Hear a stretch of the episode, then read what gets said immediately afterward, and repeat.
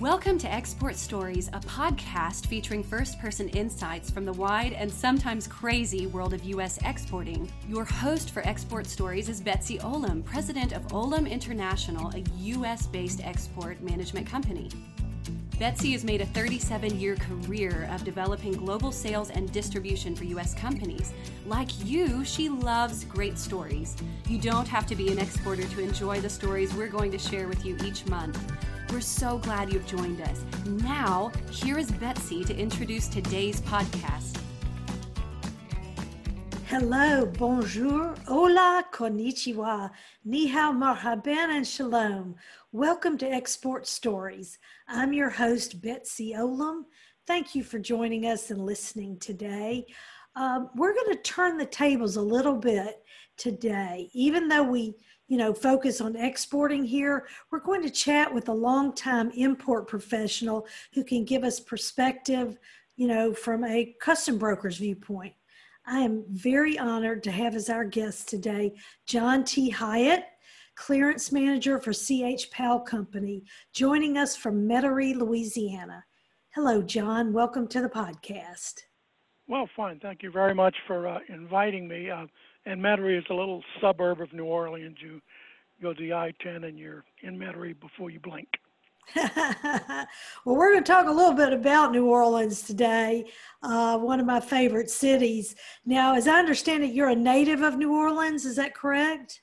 Uh, I was born at Hotel Dieu Hospital on October 8th, 1944. All right, that's that sounds official. Um, so let's uh, you know want to talk a little bit about you get to know you a little bit uh, before we get into some of the other issues and and uh, stories.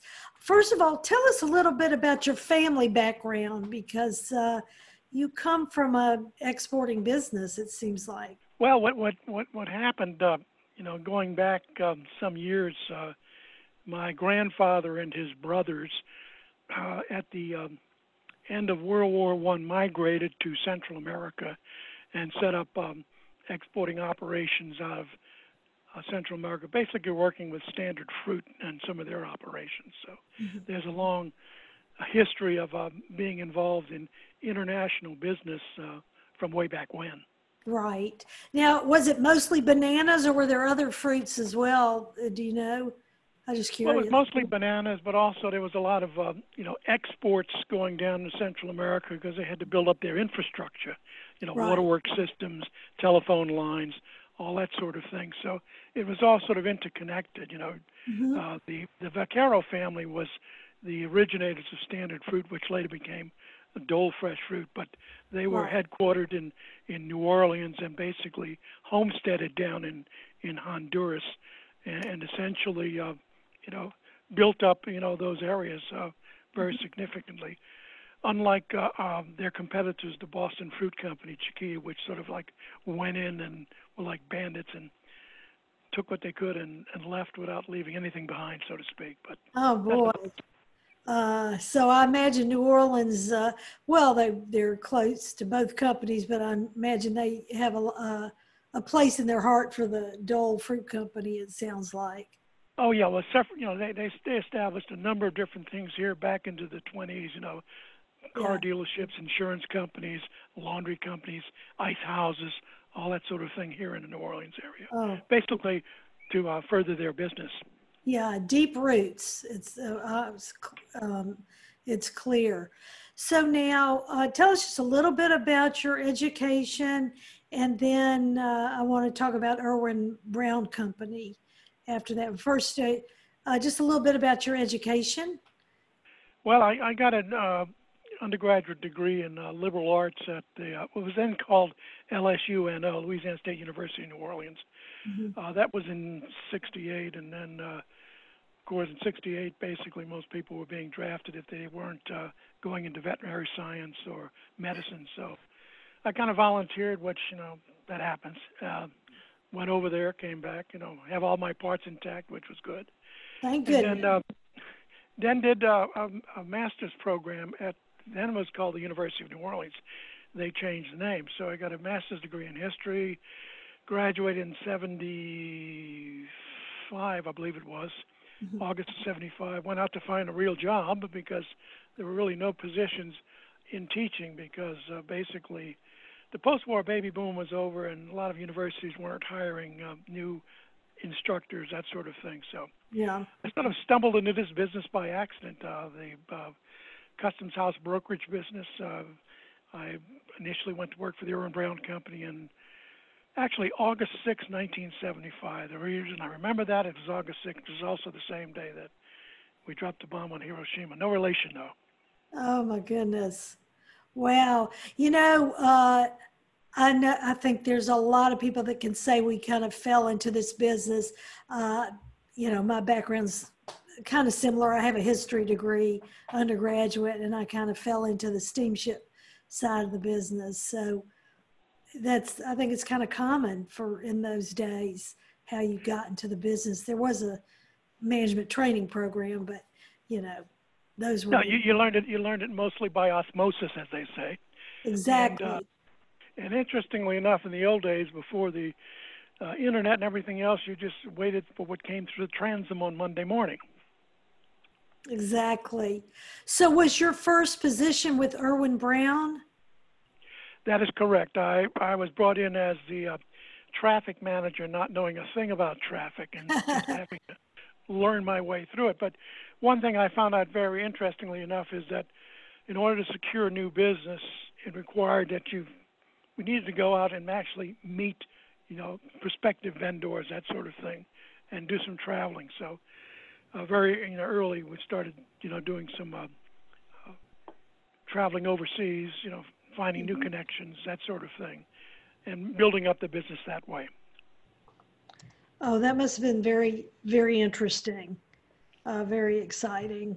Uh, I'm sure, and and I'm sure there was still some pioneer work that had to be done to to to develop smooth systems you seem to have a unique perspective and a deep knowledge of the history of the Port of New Orleans. I was just wondering if you have any favorite stories about the history of the Port of New Orleans that you'd like to share with us.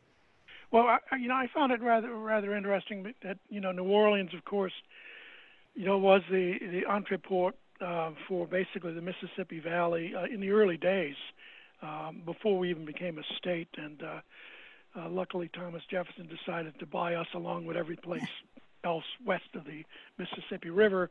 So yes. under the Louisiana Purchase, so like someone said, for fifteen million dollars, the uh, cost of what you could spend on a modest uh, Florida hotel, he did pretty well, and uh, we uh, we prospered as a result. Uh, it, it's always interesting to me that you know people don't realize the uh, validity, you know, the importance of the Louisiana Purchase, but basically it you know, it established the United States more than anything else. Because prior to that, we were just, you know, coastal areas um, east of the Appalachian Mountains, and this, you know, brought us further into uh, our natural, I guess, uh, manifest destiny, as you would call it. Right. But interestingly enough, you know, New Orleans became a port mainly because of the fact um, that um, we dealt with a number of different commodities that were already there you know, the bananas coming in, which started basically in the 18, uh, actually the 1860s, but prior to that, we were able to. Um, uh, Etienne de Boré was a Frenchman who in, discovered the way to granulate sugar, and there's big sugar plantations in the area, and so by granulating sugar, you can go ahead and ship it uh, as crystalline, uh, yeah, instead of as molasses, that sort of thing. And of course, coffee uh, became a very big import. And then in the uh, early 20th century, with the expansion of the Great Plains and the wheat belt, a lot of wheat and grain came down the Mississippi for export out of the United States. Right. So it was a number of different, you know, angles of trade coming from different directions that uh, basically made the port prosper. Um, is uh, cane sugar still a product that's produced in large quantities in Louisiana, or is most of that imported now? No, it's still, uh, you know, cane sugar is still a prospect. The problem with, with sugar, every developed nation has a sugar policy of some sort. And essentially, most of the sugar is domestically consumed, but there's a small part of that which needs to be exported. And you know, Louisiana, uh, unfortunately, has a large um, sugar base, and that sugar is protected, and that's why we always have a problem with free trade agreements where we got to get throttled back and do some horse trading saying, okay, let's open the market a little bit to sugar because in response to that, we can go ahead and export poultry and pork and other products to other countries we're making free trade agreements with. So it's always a, a horse trading situation. Uh, but basically, Louisiana was a truck gardening state way back in the early 20th century, moving a lot of crops, row crops, in the wintertime up to the northeast. Um, but when the petroleum industry came into Louisiana, a lot of those farmers basically uh, went into uh, the oil sector, and uh, those family farms sort of passed into history. Yes, yeah, uh, and there's a lot of uh, products in agriculture that have, have similar histories uh, in the U.S. and the South. You uh, have a lot of knowledge and involvement with the uh, DR CAFTA trade agreement, and wasn't sugar one of the issues that made it difficult to pass here in the U.S.? Well, uh, there were several issues that would make it difficult. One, of course, was the sugar trade, because basically uh, the entire Louisiana congressional delegation was, how shall I say, propagandized by the sugar barons of Louisiana that this mm-hmm. would be the end of civilization as we know it if this uh, bill was passed. So there was a lot of questions about whether the DR CAFTA would be passed, and um, as I may have mentioned, uh, I was on a trip to Washington at right before the vote in Congress on the DR CAFTA, and Gene Schreiber, the executive director of the World Trade Center, uh, called me at the airport and said, "Would I mind stopping into Representative Rod- Rodney Alexander's office uh, and see if I could convince him to vote in favor of the FTA?" Uh, he was a representative from the northern part of the state, and uh, uh-huh. Even though the rest of the members of the delegation were vehemently opposed to the agreement, I said, "Well, I'll see if I can see him. I don't know." So I went in. He gave me a half hour of his time. I pointed out uh, that some of his constituents in the northern part of the state, such as the poultry producers, mm-hmm. the pork producers, and the cotton growers, would all benefit from this trade agreement because mm-hmm. basically uh, one of the provisos, like in wearing apparel, is if you wanted to come in duty free, you had to use U.S. cotton. So that was the stick. You know, you use a stick yeah. and a carrot on it, and that's what worked. Well, eventually, you know, the uh, Congress voted 215 217 to 215 for the agreement. Wow. So it was only one vote. If it had been 216 to 216, the vote would have failed. So I, I got labeled with the fact that I caused all this trouble and got the RCAF passed. Or, or pride. So uh, for our listeners who don't know, uh, DR CAFTA, it stands for stands for Dominican Republic, Central America. Central America Free Trade Agreement. It, it covers the five countries of Central America, which is Guatemala, Honduras, Nicaragua, Costa Rica, um, El Salvador, and the Dominican Republic. Uh, Panama was not considered part of Central America, so their free trade agreement didn't come into effect until uh, several years later. I always kind of, you know, bristle at the word free trade because people construe yeah. that to mean we're giving away something, but we're not. Basically, we're making the trade a little fairer. Basically, we're doing a little horse trading. Okay, let us bring some of our products into your country, and in return we'll, you know, do some, you know, horse trading on this end, and that's what it's involved. It's you know, it's a little give and take. Exactly. Um, yeah, I, I, yeah, I think uh, it is a misunderstood term, um, and it it allows export products to move uh, duty free or low duty as well as products coming in. So it, it it's supposed to be mutually beneficial. That is the idea. Maybe they're not all perfect, of course. Yeah, I mean, there's always going to be some uh, wins and losses here. I mean, no one's going to. It's not. It's not always a win-win situation. Sometimes people have to be retrained to other, you know, jobs. But this whole business about loss of jobs and everything else is. Uh, is a kind of a, a straw a straw man argument because you know basically um, we lost jobs because of technological advances. I mean, you don't I mean, which office did you go into? Do you have, you know, a telephone operator anymore? It's all automated, you know. Right. Bank tellers too. You got ATM machines out there, so you don't need all those bank tellers. Those jobs didn't go overseas. They just no longer existed because of technology. I mean, the only person that has the lifetime job is the janitor in some office building. That's it. But everybody else is going to be subject to change of some sort and have to, you know, move with the times. Exactly. Exactly. So, um, tell us, uh, John, if you don't mind, can can you uh, talk a little bit about uh, your product experience and, and specialization that you've developed over the years? Well, what we did was we looked at a, a number of different product lines, uh, working with importers, whatever. Uh, uh, one of our, we had a lot of this, what's called Project Cargo that we'd moved in, like uh, uh, paper making machinery that would come into the United States from these uh, uh, producers uh, in Germany or wherever the case may be. Uh, we brought in a large um, mill to basically convert uh, corn into ethanol. This was a project south of New Orleans.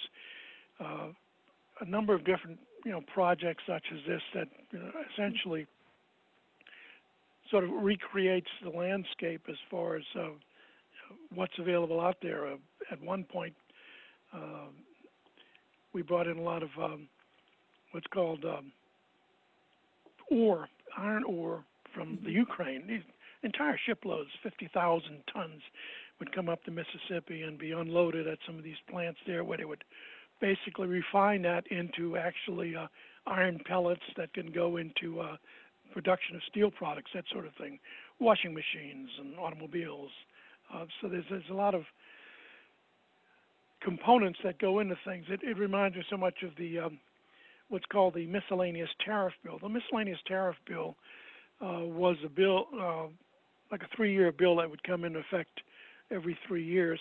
But in in 2012, it was basically shut down because they felt that um, these these were uh, these uh, congressional um, off takes that that didn't satisfy things. So basically, the United States International Trade Commission took over this whole business of the miscellaneous tariff bill, which basically it allows reduction of tariffs on components that someone is importing into the United States to put into a product that will later be exported or a finished good that is not available domestically in the United States, and it gives you a tariff reduction.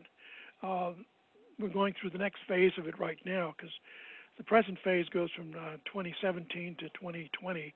The end of 2020, a new fro- process will take place, which will go from 2021 to 2023. That uh, the petition process has already been completed on that. It'll probably be passed uh, in a lame duck session of Congress at the end of the election year, um, depending upon whoever's going to be elected. But that's, that's another story. I won't go into that. But basically, it, it, it allows essentially uh, exporters, U.S. exporters, to basically reduce their costs on what they're producing by bringing in component materials that can be incorporated into a finished good and exported. It makes them more competitive with other countries around the area who are, you know, selling to your same customers. And what so is that it, called? What is that program? It's called the, the, the Miscellaneous Tariff Bill. Okay. is the initial for it. Okay. And, ba- and basically, like I said, it um, it is scheduled. Um, it's already been gone through the review process. Now it's no longer it's you know the U.S. Department of Commerce looks at it, Customs looks at it, and said yes, these products would uh, be good for um, this program. We'll let it go through. You know, one of the products that we try to get through uh, as a reduction is a, a commodity called glyphosate. Now, glyphosate is a herbicide.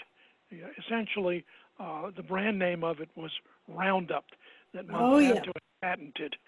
And there's been a lot of give and take on that, but you know, essentially, a lot of this business about it's a carcinogen or whatever is, is a little bit hocus pocus. You know, Roundup uh, was basically um, patented by Monsanto. The patent ran out in 2000, so anybody and his brother can produce the product uh, and and bring it in. The problem is that it can only be produced overseas because to produce it in the United States, there's so many EPA requirements and clean water requirements that it's just unrealizable to produce it in the United States. But this is a product that's needed to basically prepare the fields because there are four different harvests throughout the United States, whether it's soybeans or corn, grain, or uh, silage or whatever. That you mm-hmm. need to prepare the fields for. Uh, some of the uh, the products are what they're called uh, Roundup resistant because basically you want to kill the weeds. You don't want to kill the actual crop you're growing. And right now, at this point, Monsanto has been purchased by the German chemical company Bayer, which mm-hmm. just recently went ahead and decided to just get do do away with this whole business and I think um, settle for like eight billion dollars on all these suits from people who claim they'd been you know harmed by glyphosate. Basically, you're gonna have to take a bath in glyphosate for 20 years before it really affects you. But you know, get a little carcinogen and carcinogen in, in a laboratory mouse, and all of a sudden, you know, the world ends. But at any rate, that's what's important. Is these are commodities that are used to keep the U.S. agricultural industry going, and it's a trade-off too. When we talk about this whole business with the pandemic and the lack of containers, everything moves by container, and a lot of the exports in the Pacific Northwest or silage, hay, which is compacted and compressed in containers, and goes overseas to feed cattle herds, pork, you know, and every all kind of animals. And uh, there has been a big problem at the, the end of March when a lot of product was not coming from China because they were in lockdown, and you had uh, exporters um, in the U.S. that couldn't find containers to um, put their product in. Uh, luckily, the industry got going again. We've got a lot of our chemical importers that are bringing in these container loads of glyphosate, which you turn around and load hay in it or silage or whatever and send it back on the other side. The whole business of supply chains is important, and there's no real resiliency in the supply chain as demonstrated by the after effects or still the effects of the pandemic right now. Sure. The resiliency has to be built into supply chain. So people are looking at different things. How do we do this? Some, some can be by basically um, having surge protection. Um, the whole idea of what's called just-in-time inventory. In other words, you want to import product into the United States and get it into the supermarket shelves or whatever. As soon as it comes in, we don't want to put it in a warehouse somewhere. Right. Now, there has to be an extra cost in warehousing some of this stuff to make sure it's available, and you won't have these uh, these shortages uh, either on one side or the other. So that's that's another real issue that's going to be facing you know the industry, the logistics industry, you know, going forward. What um, what is the current situation in New Orleans regarding availability of containers for export and uh, and uh, a product coming in? How late is it now? Well, what's been what's been good about the port of New Orleans is one of those um, interesting ports that always has had a good balance of import and export and the equipment to handle it unlike some ports where you know it's all import and there's nothing going out and you've got empty containers sitting around that have to be repositioned which right. is a cost i mean you'll have ships that may have 8000 containers on them but they're coming in and 5000 of those containers are empty containers just coming in to be repositioned to take on exports that it's the whole business of trying to get your supply chain just right because that's a cost someone has to bear somewhere along the way to move those containers to where they need to be gotten to to yeah. load product for export. Most of the vessels that call New Orleans are going to and from Latin America. Isn't that correct? Or do you have some Asian, you know, Asian services? There is some there is some Asian service. Uh, there's, a, there's, a, couple of new uh, lines. You know, CMA CGM, the uh, French line, mm-hmm. has a regular direct service from Asia to um, uh, New Orleans. Oh. Also, it calls it Mobile too. Also, we have uh, Zim lines. Uh, the uh, Israeli. The Israeli line has a service in, as does um, uh, the, there's a Korean line too that has a service. So the Asian service has really picked up. You know, for a while we had very little Asian service, um, but I think because of the fact that the Panama Canal has been enlarged, right, and you've got ships that can come in there with three times the capacity that they used to have through the old locks. It's all a, a business about you know volume. You know, if you can get sufficient volume in there, it makes sense to come through. So you've got a lot more traffic coming through the canal with larger container vessels that are calling. The problem we have with New Orleans after a certain point, like over 8,500 containers on a vessel, we got a little bit of a um, what's called a clearance problem with the Mississippi River Bridge. You know, it's got a um, I forget what it is, 170 feet clearance. That's when water is low. If water is high, the clearance is shorter. What what is this bridge? This is a bridge that the larger vessels have to go under to to well, they have to go under to get to the terminals because the terminals are located past the bridge, so I they see. have to go under the bridge to okay. get to the terminals. Uh, New York solved this problem basically by taking the Bayonne Bridge and raising it 150 feet at a cost of, I think, three or four billion dollars. Yeah, so Savannah, I think, and did that as well many years ago. And uh, well, you know, basically, when you're looking at New York, which is a great, you know, consumer center, you know, they needed to do that because yeah. they've got a lot of goods coming in that they've got to serve that entire megalopolis. Right, right. Well, I imagine it's an issue when there's an imbalance and a ship is going out that's not full it's or or yeah that it that it's higher in the water but i guess you just it depends on the tide and all that kind of thing yeah. well you know the other thing too is just basically uh, vessel calls that you know was supposed to call but it became what's called a blank sailing a blank sailing means that they just didn't put a ship into the service that week because these ships have weekly services out of the far east or whatever and if there's not sufficient cargo to warrant, you know, moving that ship, they're just going to cancel the sailing, which leaves no equipment on this end to go ahead and put export loads in. So that's where you get the, the conundrum of just trying to, you know, find the equipment to put the export loads in and moving the freight around. And that's exactly what's happening right now with this current investigation. Uh, Rebecca Dye of the FMC has been looking at various port terminals. She was on the West Coast She's now on the East Coast of New York, and she's going to come to New Orleans to look at what we need to do to make ourselves more resilient. And you know, one of the things, you know, simple things to look at.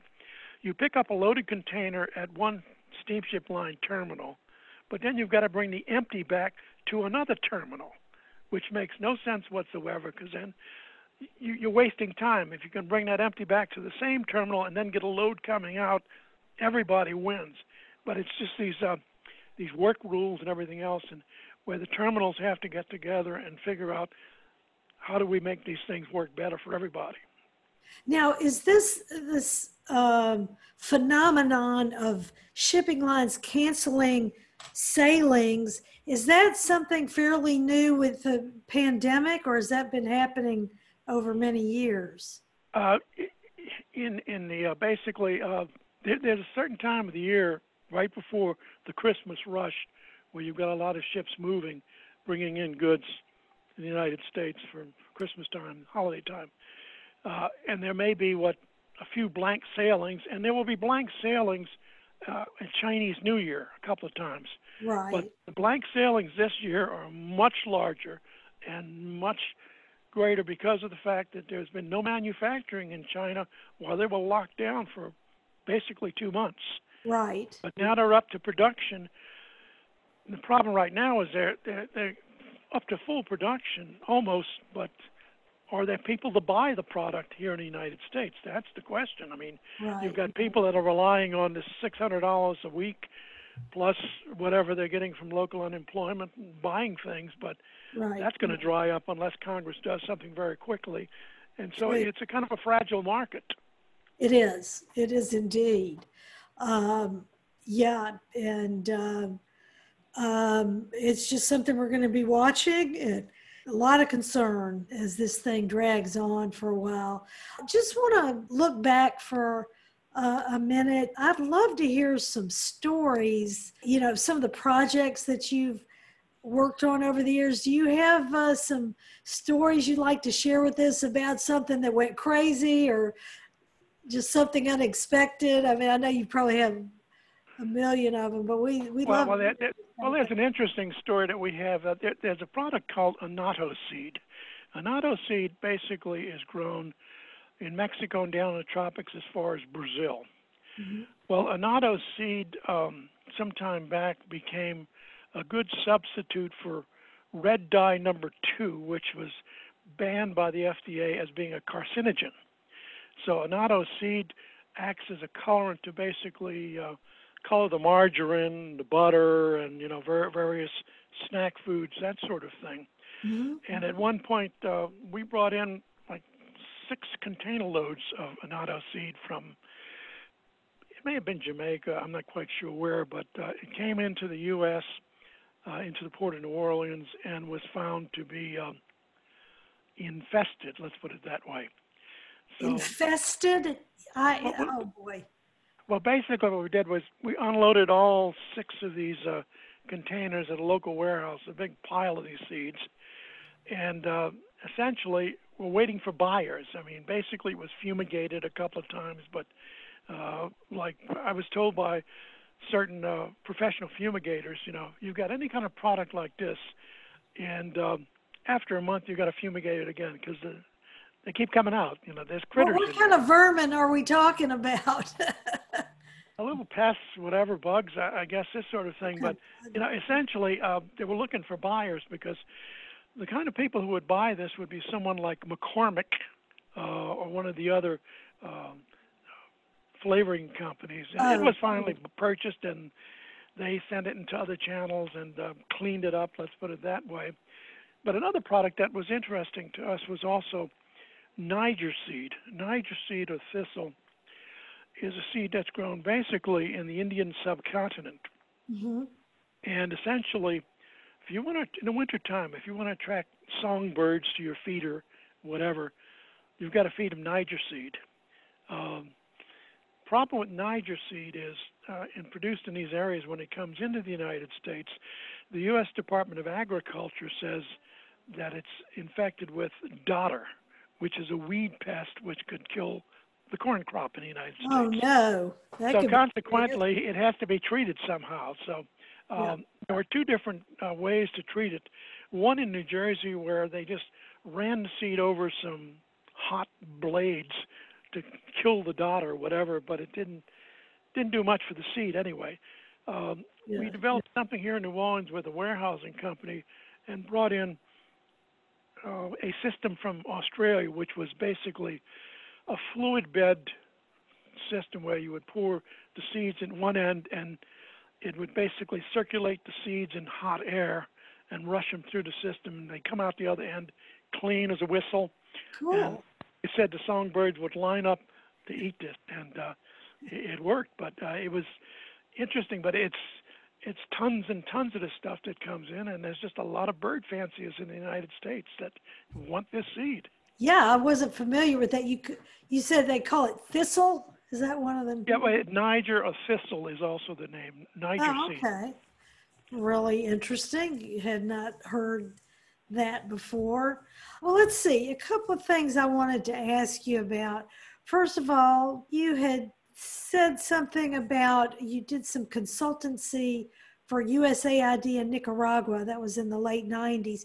You want to tell us a little bit about that? That sounds awfully interesting. Well, that was when, how shall I the fat man was in power in Nicaragua. And um, essentially, um, uh, I was asked to go down to USAID to look at the possibility of developing a soft wood pulp export business out of um, Central America to handle uh, you know some of the uh, the needs here because basically softwood pulp um, has been declining. I mean, Louisiana was a big producer of softwood pulp, but right. that had gone down. So we were looking at a way to to develop that, and uh, I went uh, down to uh, Nicaragua. It, flew into Managua, and then uh, went over to uh, Bluefields on the coast, which was interesting because Blue Fields was actually where my mother and her five sisters were living in a convent school uh, during the 20s back Oh. there, away from the coast, back away from them bad boys. And so the convent school was taking care of them. And then I took one of these, uh, what they call river rat ships uh, that call in Miami. You know, they have old school buses stuffed with toilet paper, whatever. And we went up the Rio Escondido River uh, and uh, up to um, a place called Arlen Siu, which was um, the port. Uh, they also call it Rama, and uh, you know it's it's like going way back into the 30s. I mean, old wooden buildings, whatever, just to look at uh, what the infrastructure was. Um, but the road to Rama from Managua was was was very solid because essentially um, that road was built by U.S. Uh, Army engineers at the behest of the Roosevelt administration as Huh. a favor to uh, Somoza. Uh, you know, Roosevelt said, Somoza may be a son of a bitch, but he's our son of a bitch. I don't know if you can bleep that out or whatever. But uh, so there was that old relationship there. Uh, the, the industry never you know, developed as such. We looked at the pulpwood industry, uh, went ahead and presented this report to a number of the big uh, pulp paper people, and uh, it just never got off the ground. But it was an interesting experiment nonetheless. I bet. I bet. Um, this is uh, a little changing tracks, but you seem to have kind of an amazing survival story from Katrina. Do you mind talking about that? I, I, Well, it was it was kind of interesting because you know I live out in New Orleans East, uh, which is the eastern, obviously the eastern part of the city, and uh, we decided that you know hang in for um, uh, Katrina, thinking we could um, survive it, so to speak. And uh, uh, the winds died down after about eight o'clock in the morning, and didn't look too bad. But then looking out the front window, the water started rising rather rapidly, and uh, cars started floating down the street, and that wasn't a good sign whatsoever.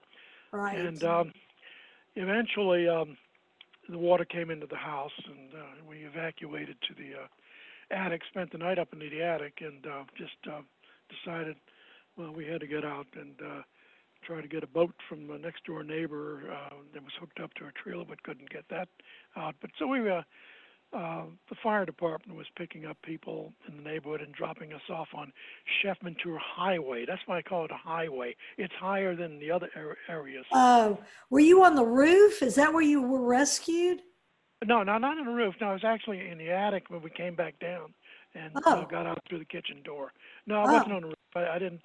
I didn't go through that exercise. But you know, so we we got into uh, a, an old church that was sitting on on the highway, and uh, someone uh, commandeered a few tourist buses, and uh, a group of us made it up to Baton Rouge, and then scattered to the four winds. Uh, Wow. up, my wife and I wound up in uh, in Memphis. Um, Which is uh, where I at- am. That's at, where at I am. of V. Alexander because we had done business with V. Alexander, and uh, essentially we uh, retrieved some of our computers from New Orleans and set up temporary offices at V. Alexander to run our business that was still going on. But it was it was crazy because first of all, our business was diverted to uh, Florida, but then there was a hurricane in Florida, then it was diverted to Houston, and there was a hurricane in Houston, and you had to chase your business back and forth. It, it got really crazy. Well, I'm so glad everything worked out for you. I have friends who ended up being permanent residents in Memphis from because of Katrina, uh, but I can't imagine going through that that scary time. But so, how do you think? I mean, from what I hear and see, New Orleans is a wonderful, wonderfully recovered city now. Uh, do you still? feel there are remnants of Katrina that haven't been fixed or survived well, or you know? Well, you, you can go through certain neighborhoods and you'll see what they call the uh, jack o' lantern effect. Where there's Mhm. a nice house here, but then there's a house here that's obviously, you know, gutted and uh, no one's done anything about it. But that's basically because of the uh, the population mix. You had a an older population that was living in certain parts of New Orleans East. Who had retired, and they decided we're not going back, you know, and that's it. So those houses just sat there and were never really, um, you know, purchased by anyone, and uh, are still sitting there. And you know, they something needs to be done with them. There's a needs to be a city uh, renovation plan, but um, that Yeah. hasn't happened yet. I've, I've got a little problems with the city because we still have a hotel sitting on Rampart Street that's half collapsed. There's still a couple of bodies in the building. They haven't got out. And, uh, Gosh, pardon me for for. I mean, what, what should have happened at the beginning? but- What should have happened at day one is basically they should have went in there when the building collapsed, take it all down, and, and not sit around dithering. That's what happened. They sat around dithering and dithering and dithering, yeah, and just made the problem worse. And you know, insurance companies know what they do when they go in there, fix it, and make the cost as little as possible. You know, get it taken care of. But they didn't let the insurance companies come in there to do what they what they do. Basically, they send you know people in there to look at it and said, okay, what's the quickest way to end this misery? And they do it. yeah. Um, well, it's you know it was quite a traumatic moment for the whole country, uh, but nothing compared to what the people had to live through. So I'm glad it worked for you. But you know, Um, at this time now, now we're going through a, a pandemic. We were all locked in for nearly three months and uh, Yeah. easing out, and now we've got to ease back in because, you know, essentially it looks like the younger people decided this is time to go out because most of the infections now are with younger people, not the older people, and they don't realize that this can go on and on and on unless people knuckle down. right. And the only Uh, way you can knuckle down is you've got to get whoever's the head man of this country to say, wear a mask. wear a mask. Uh, you have to go through a period where you uh, stay at home, and then you can start coming back by tracing the small pockets of of infection and controlling it that way. It just isn't happening, unfortunately. Yeah, But, it, you know if you can keep it below ten percent, you can you know move on. But you know Right. you, you, these you've got to well you know maybe they'll come up with a virus you know a vaccine at the end of the year we would hope, which would solve all the problems because right now it's um it, it's all pockets you know because each Yeah. state's doing their own thing and it's you know yeah, not working as such, and it, this this affects international trade. This affects our economy, and uh, someone's got to realize that um, if we're going to move forward, um, there's going to be someone Yeah. has to take the bull by the horns. is the port of New Orleans? Uh, what percentage of activity would you say they're at at this right now? This is Yeah. right now, eh, the commercial side, they're at full full blown uh, full blown capacity. The problem is the cruise ship industry, which was a nice piece of their business, oh, that's that's gone. I mean, it's oh until the vaccine comes about, no one's going to get on a ship. Right. I think there are ships tied up all over this world, uh, cruise ships, and I hope they're not still crew members uh, that are stuck on those ships. I understand, you know, some of these ships, the crew members have to stay. Somebody has to stay on the ship and, you know, keep them up. Well, that's the same problem. Well, that's the same problem with the commercial ships because basically a lot of the crews, in the commercial ships are Philippines. They've got Mhm. three-month contracts, and once the three-month contracts end, basically that steamship line repatriates them back to their home country. But a lot of these countries won't even allow you off the ship, and people are sitting there and and can't get repatriated. So it's it's a real issue that's going to have to be addressed. That sounds so frightening to me to just just be stuck and just you can't get off. You're not allowed at any port. You know, as a human, I just think that would be really frightening. But um, yeah, this thing's going for a while. So, um, John, I just want to tell you what a, a pleasure it's been to speak to you. You have so much experience. And oh, one thing I, I wanted to explain, because I don't think I explained this, you were with uh, Irwin Brown for a long time. And how recently did they become part of CH Powell? I just thought we might mention. Well, it was at the beginning of 2018. Uh, we decided that essentially, um, you know, I was a shareholder at Irwin Brown, and Mhm. the majority shareholder at Irwin Brown decided he wanted to retire, and uh, we had an offer from C.H. Powell that would basically take our entire team, the import department, and uh, put us in their existing office, which is on Causeway Boulevard. They had an export division here, but they didn't have an import division.